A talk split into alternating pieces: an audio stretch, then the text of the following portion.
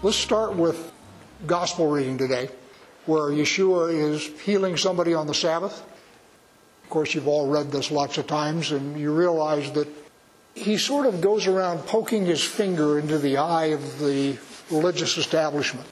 And the people who are really upset with him are the clerics. And I will use the word clerics. The uh, Torah uses the word the Jews, but that sort of gives the impression that everybody who was Jewish was upset. That's not correct. It's the clerics that are upset, the professional religious people, if you will. So, a little later on, we'll read this a time or two from now, he's going to have another conversation with them. And it's down in John 5:45. Do not think that I will accuse you to the Father. There is one who accuses you, Moses, on whom you have set your hope. If you believed Moses, you would believe me, for he wrote of me. But if you do not believe his writing, how will you believe my words? So the conflict here between Yeshua and the clergy is over Moses. I was listening to Ron Dart this week, and he's got a series going right now called The Words of Jesus. Where he was earlier on in the week was on the Sermon on the Mount, and it sort of applies directly to what's going on here. So I'm going to actually spend some time over there and talk about it. He said some things, none of which will surprise any of you because you've been around here long enough, but he said them in a way that I thought was really very good, and I hadn't quite thought of it that way. The question I would ask, he didn't ask it this way, but I do what exactly is Yeshua trying to accomplish? What's his goal here? What's he trying to do in the Sermon on the Mount? Now, Yeshua is a prophet. And he comes to Israel as a prophet. And God sends prophets when Israel needs to be jerked up short and gotten back on track. And that's what he tries to do initially.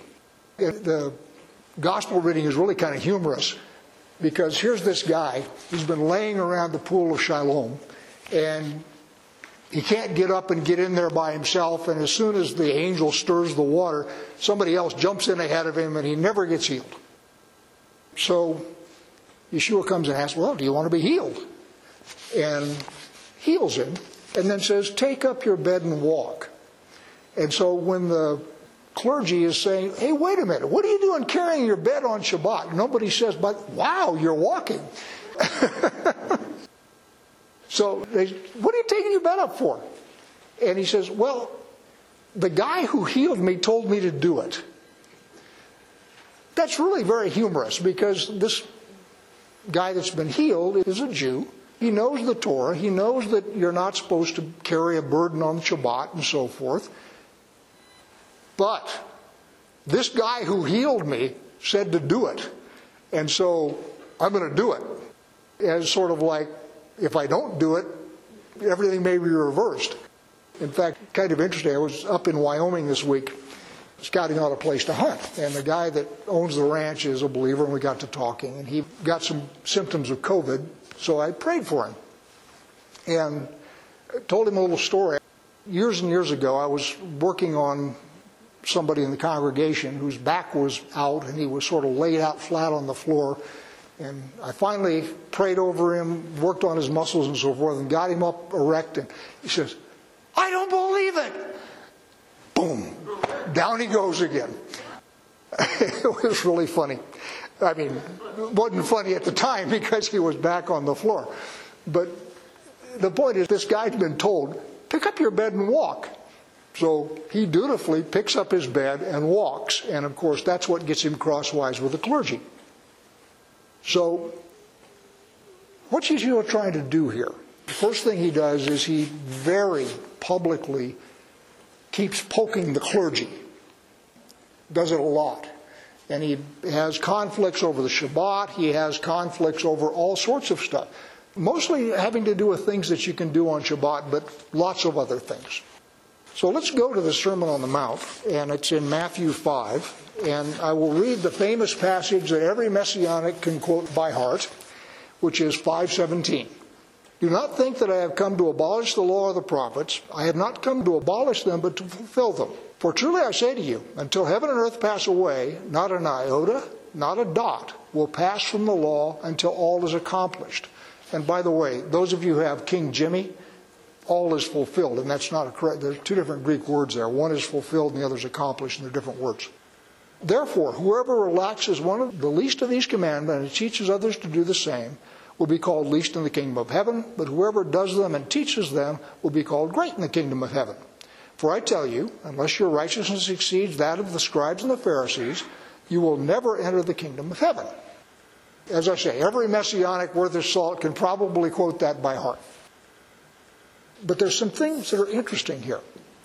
The first thing is not one jot or tittle or iota or dot will pass away. What he's talking about is what's written. And by the way, in my humble opinion, I think that the concept of the law of Moses is incorrect. It's the law of God spoken by Moses. Moses spoke it to the people. Remember, they said, We don't want to listen to God, otherwise we'll die. You go up and find out what he's got to say and come down and tell us we'll listen to you. So it's the law of God as transmitted and written down by Moses. We, in shorthand, call it the law of Moses. And it's in Scripture that way too. I'm not saying anything wrong, but understand who wrote it. This is not something that Moses went off on top of a mountain and dreamed up by himself. This is something that Moses went up, got from God, wrote down, and came back down and gave to the people. That's a big deal. And my personal opinion is Yeshua was probably the one he was sitting down with up there as he was taking dictation and writing down the law. So when Yeshua comes and says, not one jot or tittle or iota or dot is going to pass from the law, what he's saying is, I meant it when I wrote it the first time, it's not changing now. So what has changed? And again, most good messianics know this by heart. What has happened over the centuries is that Israel has made rulings on the law. Now, the Torah is a relatively short book. There is no way in a book the size of the Torah, or in fact, a book the size of the Library of Congress, that you can write down a rule for every possible situation that a person could get into. We are far too creative for that. So, what the Torah does is it gives succinctly general principles. And what you're supposed to do then is you're supposed to say, all right, I'm in this situation right now. Is there a principle in Torah that applies to this? And if there is, how should I behave? That's the way it's supposed to work. Well, you all know that Moses, for example, would sit down initially from morning till evening, and people would come to him about questions. What do we do about this? And he'd answer the question. And you remember Jethro, his father in law, says, Man, you're going to burn yourself out. What you need to do is get some subordinate judges, which he does. And so Israel has subordinate judges who will either answer the question themselves or escalate it if they can't figure it out. Perfectly sound system. Well, what's happened over the years, over the centuries, is somebody comes to a rabbi or a judge and says, What do we do about this? And judge makes a ruling and writes it down. Our courts do the same thing, by the way. It's called precedent. And the idea there is you don't want to solve the same problem twice. So if somebody smart has figured out what to do in this situation and wrote it down, if that particular situation shows up again, this is what he said. And you do it. That's how our courts work. A couple of problems with that. Problem number one is sometimes judges make mistakes. They make a wrong ruling. Think Roe versus Wade, for example. We have lots of stupid rulings in our court system which subordinate courts then slavishly follow. Same thing happens in Judaism. You have these rulings that have been made over the years, some of which are okay, some of which are wrong. And what people tend to do, I know I do it, is they tend to read the Bible looking for loopholes. So the same thing happens with the oral Torah. You go through there and find a loophole that says, well, all right, if I do it this way, I'm not actually violating the statute. But what you're actually doing is you're doing something that isn't right, even though you haven't violated the formal statute. That's what legalism is, by the way, is you go through statutes and so forth and you try and figure out, all right, how close can I skate to the edge here without actually getting arrested? That's what legalism is. We all do it. So, what's happened over the years is the Jewish establishment, the clergy, has got this body of rulings over time, and those rulings have drifted away from Moses.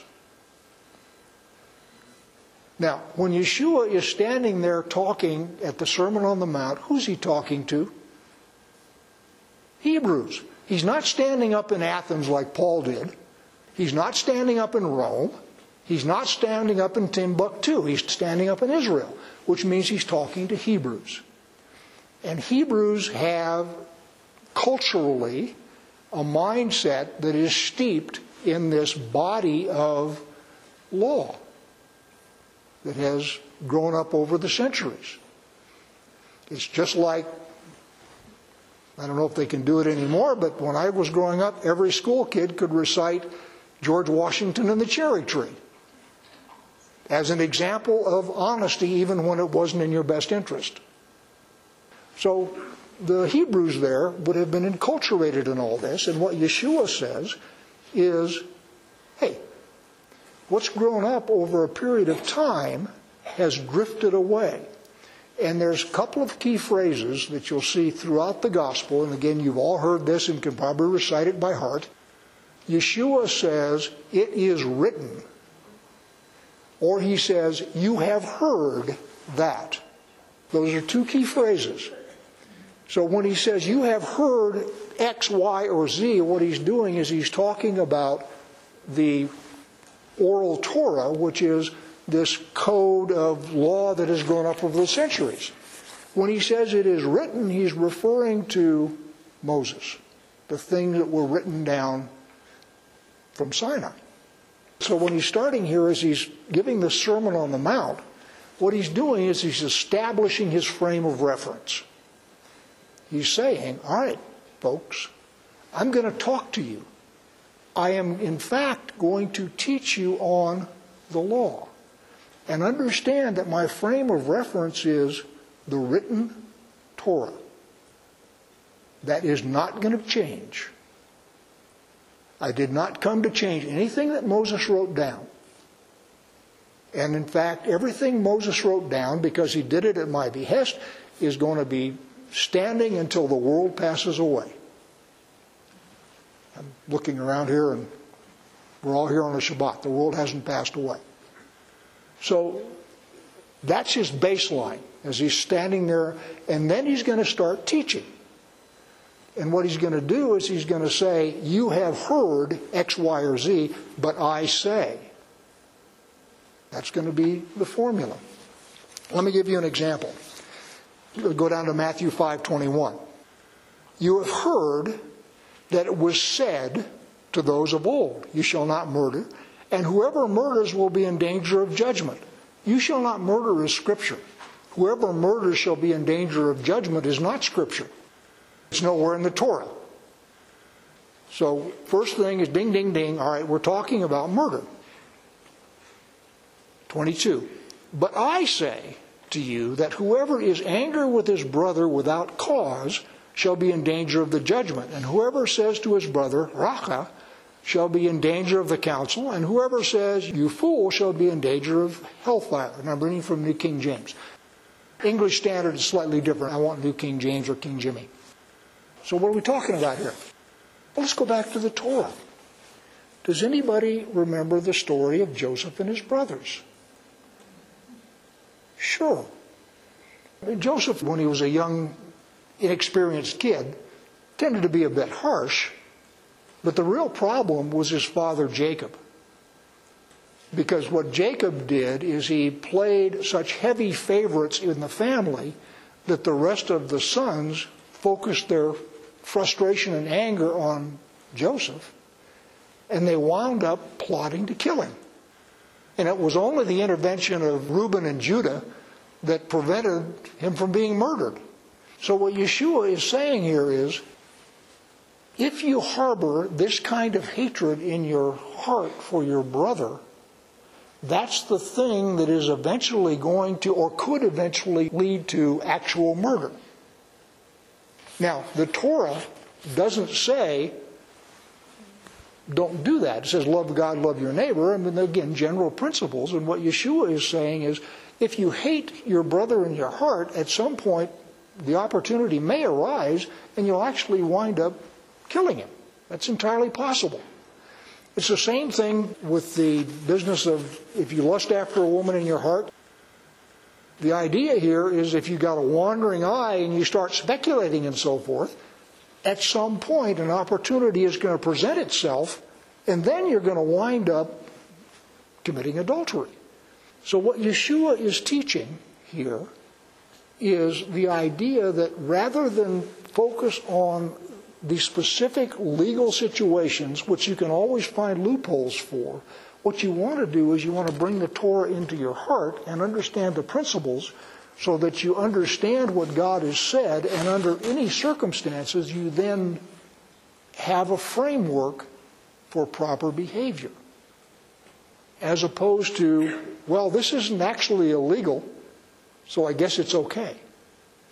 When you know in your heart, nah, it's not really okay, it just isn't illegal. So, what he's doing here is he is trying to bring the Torah into the people's heart, as opposed to this list of do's, don'ts, etc., that has grown up over the years. I'll give you a little story. When we were negotiating to come to this building, we made two attempts to come here. The first attempt was under a previous pastor, and so we sat down with their elders the elder board and the pastor and so forth in the library there. And we got what I called the Baptist third degree. So, you guys follow the law. Well, we try. Well, do you do this? Well, no. Oh, so you don't actually follow the law. And you could feel this sigh of relief throughout the room. At some visceral level, they were afraid that we were actually following the law. And when they found out there are some things we couldn't do. Like, for example, the law says don't start a fire on Shabbat, right? Did anybody start his car this morning? And we had four little fires going like that all the way down here for two miles. So I started a fire on Shabbat. And so these good Baptist folks were saying, ah, whew, you're not actually following the law. Let me talk about the Torah then for just a second. What is the purpose of the written Torah? Why did God give it to us? And I think part of the answer to that is because this world is a dangerous place. And so what he did is he gave the people he loved instructions.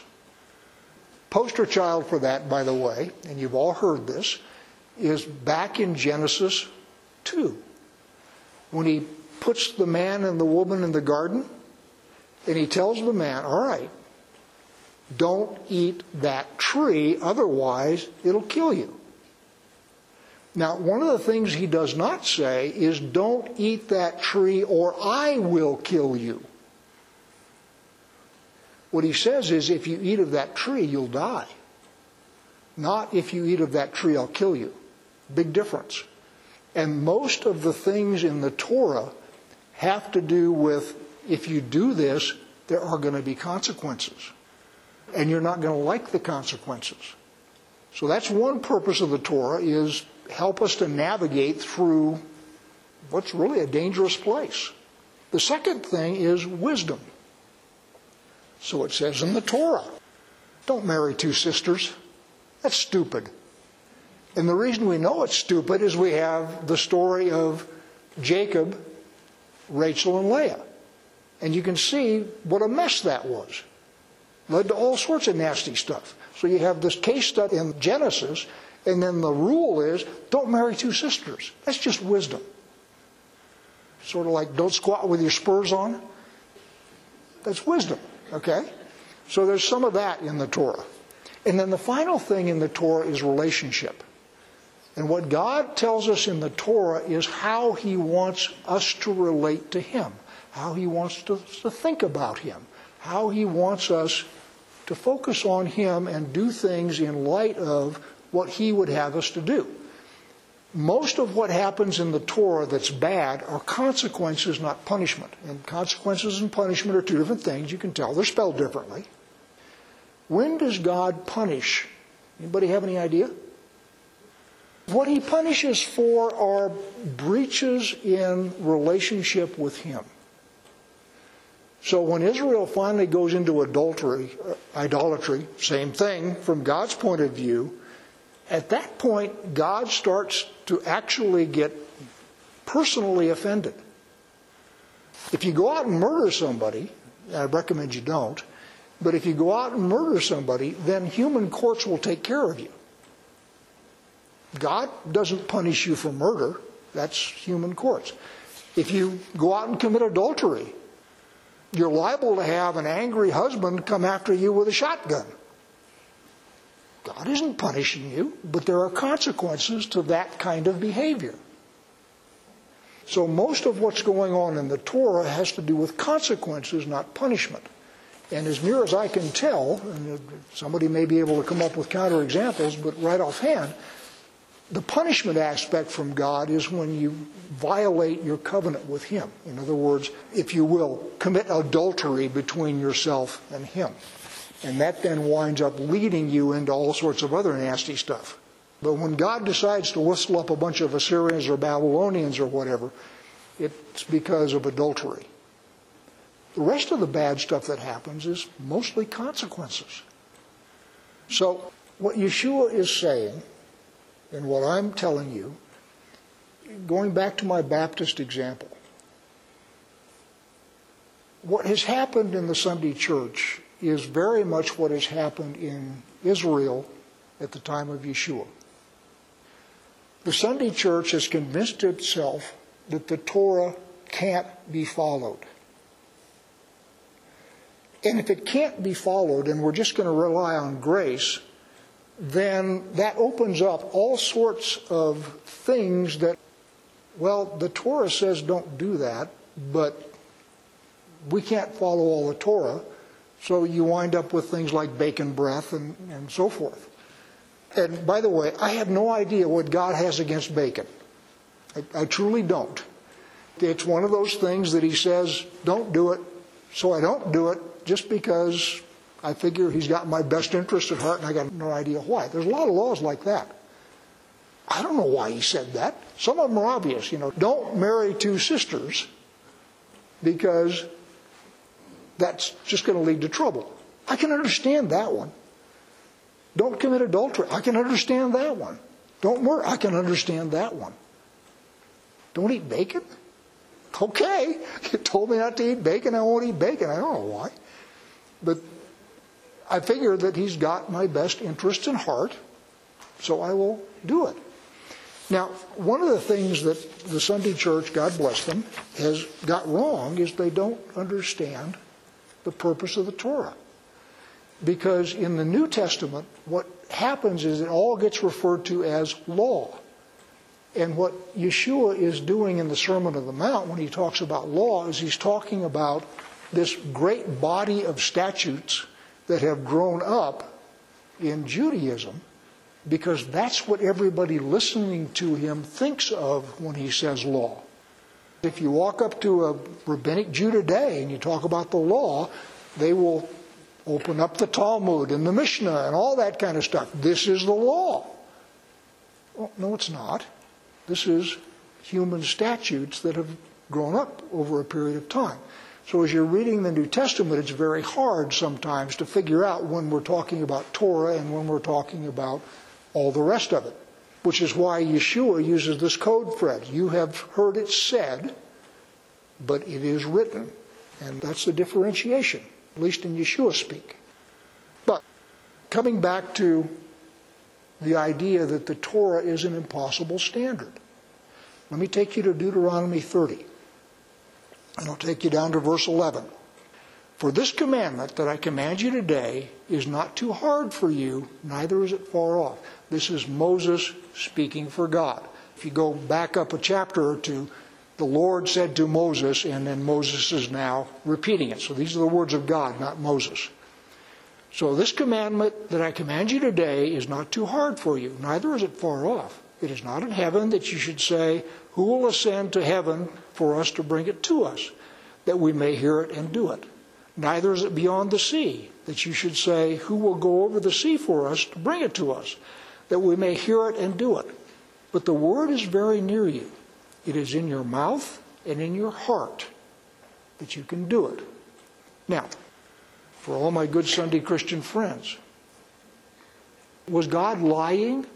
Was he telling an untruth when he said it's not too hard? It's a serious question. If the body of Christ has determined that this is too hard to do and nobody can do it, and so we're just going to depend on grace and do whatever the heck we want, I'm gently suggesting that they are in error. Because God Himself says, this isn't too hard. You can do it.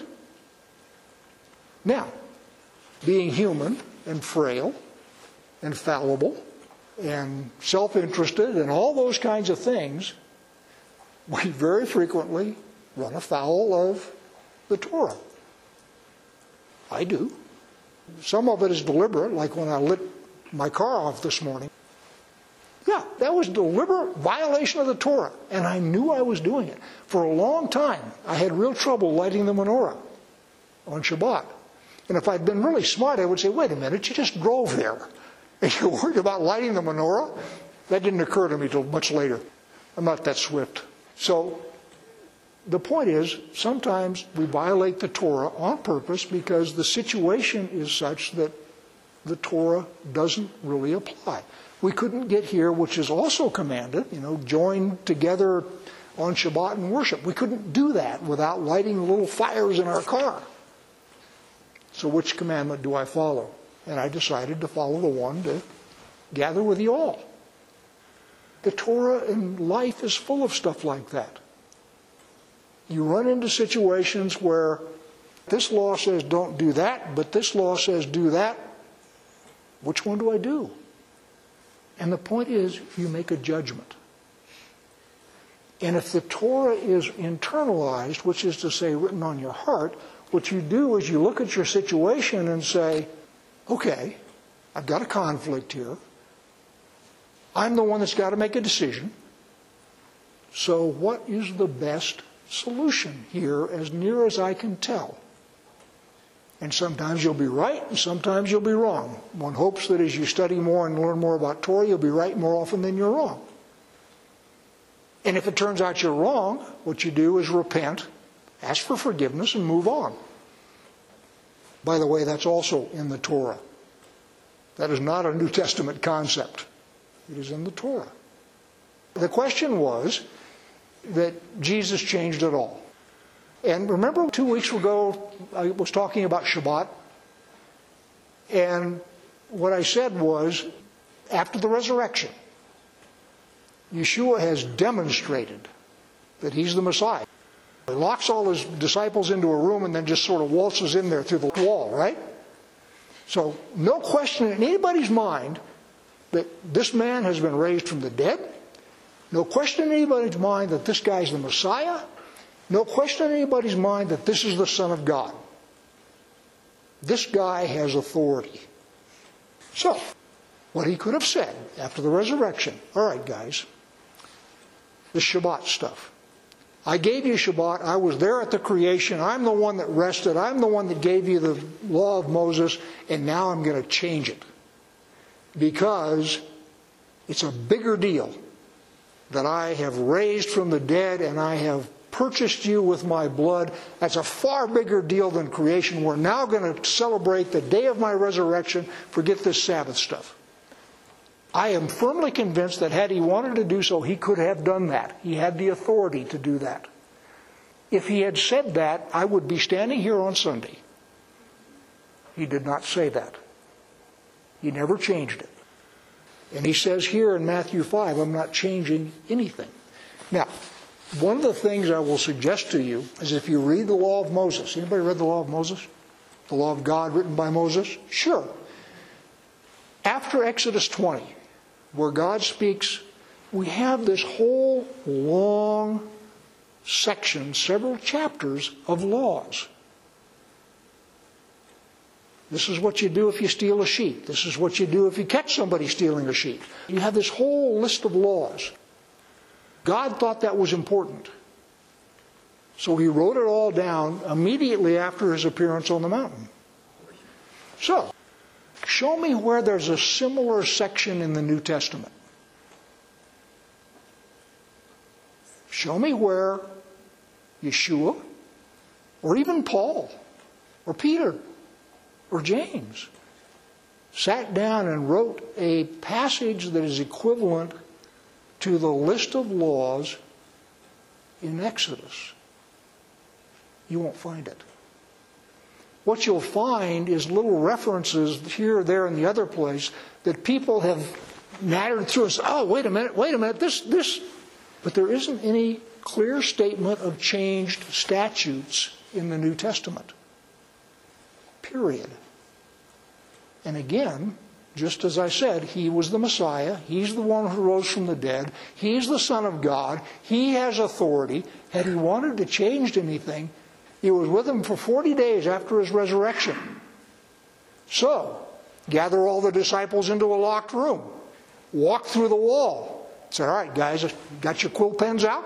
Start writing. This is what the new set of laws is just like he did after Sinai. Sinai comes down, smokes the mountain, says to Moses, Here's the list of stuff I want you to write down. Entirely possible for him to have done exactly the same thing after the resurrection. There was time, 40 days. That, by the way, is as long as Moses was up on the mountain taking dictation. Plenty of time. So, Here's the new set of rules bacon's okay. We're not going to do Sabbath anymore. It's going to be Sunday, etc. None of that happened. It is not recorded in the scriptures. So, what I'm saying to you is God bless them. Sunday Christians are every bit as legalistic as the Hebrews were. And what they've done is they've taken the New Testament and they, have somehow smoozled it around to make it sound like Moses is done away with. As I'm fond of saying, there's a Hebrew word for that. It's called baloney. Not true. Comment was she was having this conversation with her Sunday Bible study friends. Good people, I'm not knocking them. And they're talking about the Sabbath. Jody is saying, Sabbath is Saturday. They say, well, he rose on Sunday, so that's the day now. And unable to convince her, what the good Sunday Christians did is threw their hands up and said, well, it doesn't matter anyway. And that's what the problem, in my humble opinion, is with much of Christendom. Is they look at the Word of God and say, well, it doesn't really matter anyway. Which is to say, I get to do what I want. Bacon's okay. Don't have to worry about Shabbat. Just all sorts of things in Moses that go away because it doesn't really matter. And what I'm saying to you is that's not true. It does matter. God gave us the Torah because He loves us. He didn't give us the Torah to make us miserable. We do that. We make ourselves miserable. It's not the Torah. He gave it to us because He loves us. And if you look at it that way, as this is something that he gave to the people he loves, then instead of becoming a burden, it becomes something that you really want to study because the one who made you and who loves you gave it to you.